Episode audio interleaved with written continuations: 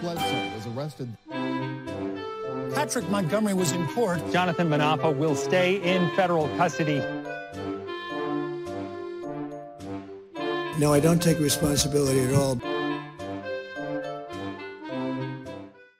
Hey everyone, welcome to the show. So, 37 year old Virginia resident, or then Virginia resident, I should say, Joshua Bustle, traveled to DC with his wife Jessica.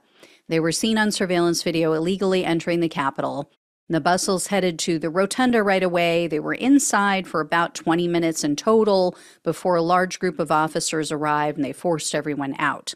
At that point, the Bustles exited the building, and Bustle's wife posted on Facebook several times, both before and after the Capitol attack.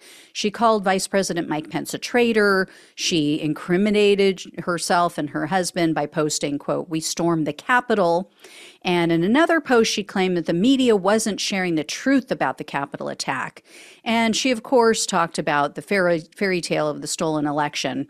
So Bustle was arrested on March 8th of 2021. He was charged with entering a restricted building or grounds, two counts of disorderly conduct, and parading or demonstrating in a capitol. In June of 2021, Bustle pleaded guilty to the parading charge, so he faced up to six months in prison, six months of probation, and 5,000 in fines. The government, though, requested only 30 days of home confinement, three years of probation, 40 hours of community service, and 500 in restitution. According to the prosecutor, the very weak request was due to the fact that the Bustles took responsibility immediately, and they said that they wanted to resolve their case right away. So, U.S. District Judge Thomas Hogan presided over Bustle's case, and at the sentencing hearing, he said that Bustle and his wife had experienced, quote, substantial punishment. And he was referring to their relationships, how they were treated socially. But the judge called out Trump's election fraud lies and he said, quote, Here we have a group of individuals irritated and misled by false claims of a fraudulent election, trying to take the law into their own hands. Well, when all was said and done, Bustle was sentenced to only one month of home detention, two years of probation, and $500 in restitution. So, an atypical, pathetic sentence by a Reagan appointee who's typically very tough.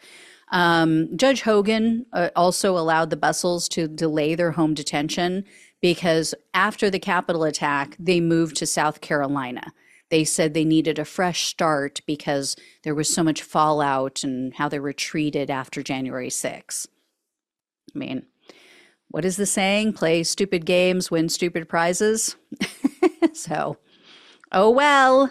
All right, I will let you know if I hear any more. Thank you all so much for watching and listening. Please like this video, share it with everyone you know, become a subscriber if you have not, become a donor if you possibly can, or leave a tip or a super thanks. It's truly appreciated.